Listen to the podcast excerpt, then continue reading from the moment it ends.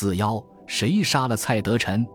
辛亥年，北六省中，通州也是革命党争取的重点。那里有一个华北协和书院 （North China Union College），由华北美国公理会、长老会和英国伦敦会三个教会联合设立，主要招收三个教会在直隶、山东、山西各城乡村镇的小学堂毕业生。学校管理者都来自教会，对于学生的排满思想，不奖励也不禁止。他们的学长如费启鹤、孔祥熙都参加了南方的革命。后来加入了南京临时政府，北京、天津的革命党人对学校的影响也很大。除了旗人学生，大部分学生都同情革命。新军张绍曾、吴禄贞兵变失败，协和书院的师生认为最大原因是他们的驻军分别在滦州和石家庄，离北京太远，不能一举成事，坐失良机。于是他们打算去运动驻通州的义军。通州离北京只有四十里，有人说简直可以倡议出温酒斩华雄。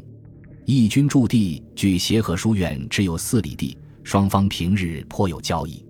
协和书院的四川籍学生杨学高回忆，义军头领、古北口提督兼五位左军总统姜桂提年逾七十，对于学生的一切活动，尤其是体育技术竞赛颇感兴趣。书院每年举行春秋两季运动会。或圣诞节等其他典礼有各项节目时，都必邀请姜桂提及他部下官兵到场参观。书院准备茶点，师生亲自招待，他们也携带奖品等，亲自发给成绩优良的学生。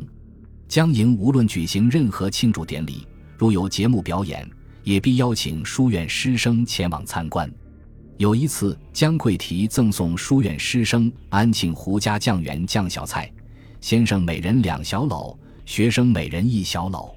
某营统领持赠著名土产，用红丝线扎成菊花朵似的黄山云雾茶，先生每人四朵，学生每人两朵。华北协和书院师生的革命运动，有这种军民鱼水情的关系，运动起义却也不是异想天开的事。协和书院师生在总代表蔡德臣带领下，用了不到一个月的时间。居然将义军七个营中的四个营说动了，其中还包括姜桂提的亲侄和亲外甥。起义计划是十月初一、十一月二十一日，四个营发动事变，逼迫姜桂提起义，然后进军北京，威逼清廷逊位。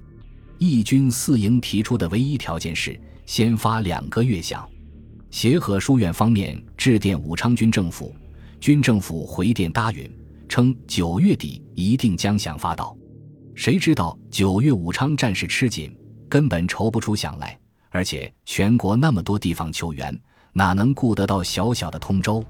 协和书院派出了代表往武昌催款，仍拿不到钱，只好跟义军打商量，延期到十月初七，还是没有，再商量再延，十月十五日总行吧，还是没有。义军有些军官不干了，俗话说。事不过三，三次改期，姥姥，简直是个骗局，逗我们玩呢。就有人向姜桂提告密，姜桂提立即派兵搜查。协和书院总代表蔡德臣、四位营统领，还有姜桂提的侄子与外甥都被逮捕。姜桂提都快气疯了。他平时见到协和书院院长美国人高厚德，不仅是客气，甚或有些畏惧，现下也顾不得了。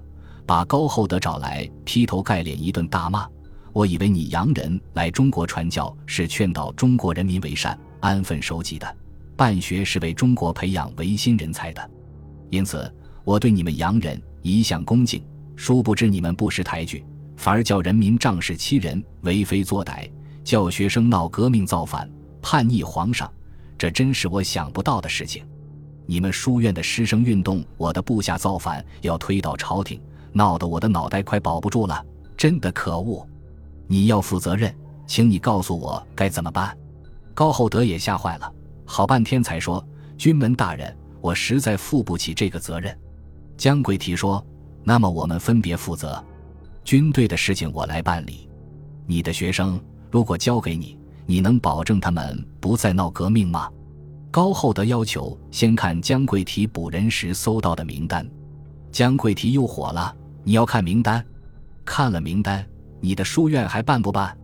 我的军队还带不带？这名单我都不敢看，你敢看吗？”取出名单，打开洋火炉的门，竟丢进去烧掉了。高厚德默然无语。姜桂提又问他能不能保证学生不再闹革命。高厚德表示不能保证。于是，姜桂提要求他三日后解散书院，将学生派遣回籍交家长严加管束。当夜，姜桂提枪杀蔡德臣，同时被杀的还有他的侄子、外甥及一名营统领。但是，这件事姜桂提始终没有报告朝廷。协和书院草草为蔡德臣办了丧事，就于阴历十月二十一日（一九一一年十二月十一日）解散了。以上是书院学生杨学高的回忆，可是，在北方革命领导人胡鄂公笔下，完全是另外一个故事。他说，滦州起义前三天，也就是一九一一年十二月三十日，北方革命协会天津总部派出同志到通州联络。这时候，共和会通州支部部长蔡德臣不仅还活着，而且仍在联系通州义军。他们计划于一月十二日发难，于午夜发动义军向北京进攻，与南苑的另一支义军会合于永定门，在直区东城外交部以包围内阁官署。而西直门外禁卫军第四标则由西直门攻向西华门，那里会有车夫千人与他们共同进攻紫禁城。不过这个计划没有实施，原因一是听说滦州失败，无法内外呼应；另一个原因。倒跟杨学高说的一样，没有发动费，起义被迫延期。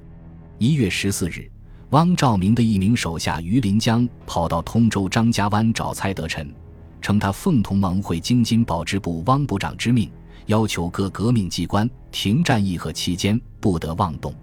蔡德臣当然不肯听命，两人大吵一场而散。次日凌晨，于林江带着义军十二营两百余骑。包围张家湾，捕去蔡德臣等七人。北京革命党人听闻此讯，立刻召集同志，决定第二天赐援。一月十六日，袁世凯早朝散后，十一点三刻左右出东华门，将及王府井大街。革命党人张先培从三义茶叶店楼上掷下一个炸弹，一时炸弹齐飞，枪声大作。此次刺杀，死员车员马一，护卫营管带一。护卫排长一，亲兵二，马巡二，路人二。袁世凯从翻倒的马车中爬出来，由亲兵护卫策马离去，在马上下了全城搜捕令。抓捕蔡德臣等人后，袁世凯当晚曾去电上海，责问汪兆铭此事。袁世凯被刺后，当晚接到汪兆铭复电：北方同志在此议和时，所有一切行动先已停止，通州机关。当为匪类之结合，请依法办理。一月十七日，张先培等三人被杀于北京，蔡德臣等七人被杀于通州。现在通行的史书一般采用了胡鄂公的说法。那么，蔡德臣的同学杨学高的故事又是从哪儿来的呢？